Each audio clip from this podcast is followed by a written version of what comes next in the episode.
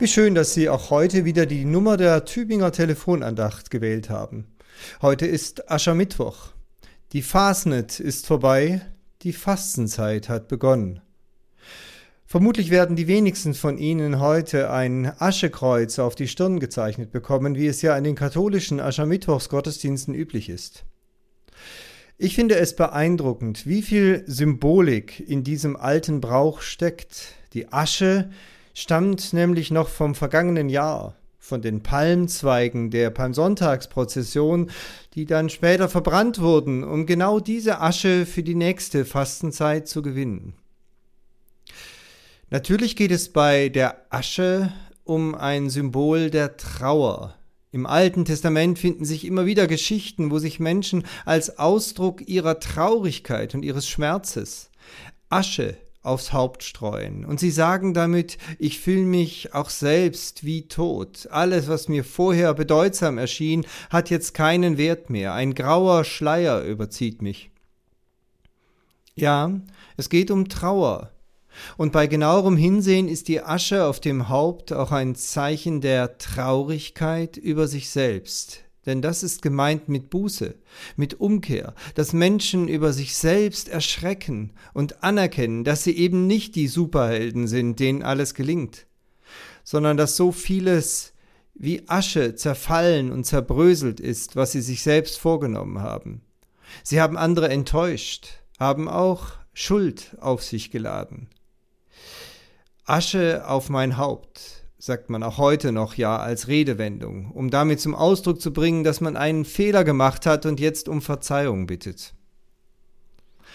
Am Aschermittwoch beginnt die Bußzeit und die Fastenzeit. Beides hängt miteinander zusammen. Auch das Fasten ist im Alten Testament zunächst ein Trauerritus. Man drückt damit aus, dass einem nicht mehr nach einem üppigen Mahl zumute ist, das jetzt nicht mehr gefeiert wird, sondern eben getrauert. So zum Beispiel der König David, als er erfährt, dass sein Freund Jonathan ums Leben gekommen ist. 40 Tage dauert nun die Fastenzeit, die ja dann in die Karwoche mit dem Karfreitag einmündet. Diese 40 Tage stammen aus der Bibel. Es sind die 40 Tage, die Jesus in der Wüste gefastet hat. 40 Tage der Vorbereitung und der Reifung, kann man sagen so wie das Volk Israel einst 40 Jahre durch die Wüste Sinai gezogen ist, um dort in karger Umgebung erst einmal als Volk zu reifen, bevor es ins gelobte Land einziehen durfte. Ich muss immer daran denken, wenn jemand sagt, als Schwabe wird man mit 40 Jahren gescheit. Ob derjenige weiß, dass diese 40 Jahre schon in der Bibel vorkommen? Aber nochmal zurück zu den 40 Tagen, die jetzt vor uns liegen bis Ostern. Wenn Sie nachzählen, entdecken Sie mehr als 40 Kalendertage. Das liegt daran, dass die Sonntage vom Fasten ausgenommen sind. Jeder Sonntag erinnert eben nicht an das Sterben, das Leiden Jesu, sondern an den Ostermorgen. Und deshalb wird am Sonntag nicht gefastet. Der Sonntag ist und bleibt ein Festtag. Ich durfte in der letzten Woche an einem hochinteressanten Gespräch teilnehmen. In Stuttgart trafen wir uns. Wir waren zehn evangelische Pfarrerinnen und Pfarrer und zehn islamische Imame und Religionsbeauftragte. Unser Gesprächsthema war das Fasten. Sie wissen sicher, dass Muslime einen ganzen Monat lang fasten, indem sie in diesem Fastenmonat Ramadan 30 Tage lang tagsüber nichts essen und auch nichts trinken. Das ist nicht nur ein Fasten, wo man etwas weniger isst oder keinen Alkohol trinkt oder auf bestimmte Zutaten wie etwa Fleisch und Butter verzichtet, so wie wir es kennen. Nein, es ist geradezu ein körperliches Gebet, sagen uns die Muslime. Einen Monat lang ist man als frommer Muslim ganz anders fokussiert auf Gott. Man liest in diesem Monat auch nach Möglichkeit den ganzen Koran durch, der genau dafür auch in 30 Abschnitte eingeteilt wurde. Und es geht bei den Muslimen auch nicht um Trauer und Buße, sondern um eine neue Fokussierung, eine neue Konzentration auf Gott. Nun, ich bin kein Muslim und ich bin sehr gerne Christ.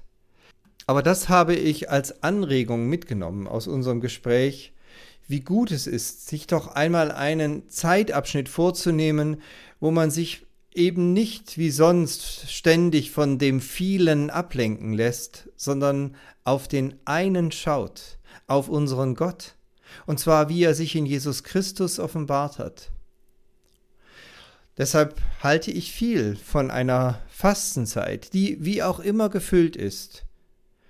Und es gefällt mir auch das kleine Kreuz, das beim Aschermittwoch auf die Stirn gezeichnet wird.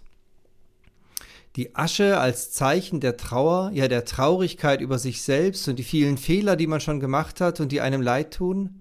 Diese Asche wird nicht einfach nur als Punkt auf die Stirn gezeichnet, so wie es ja in Indien bei den Hindus üblich ist, sondern als kleines Kreuz, weil wir von der Versöhnung leben, die Jesus Christus am Kreuz für uns erwirkt hat.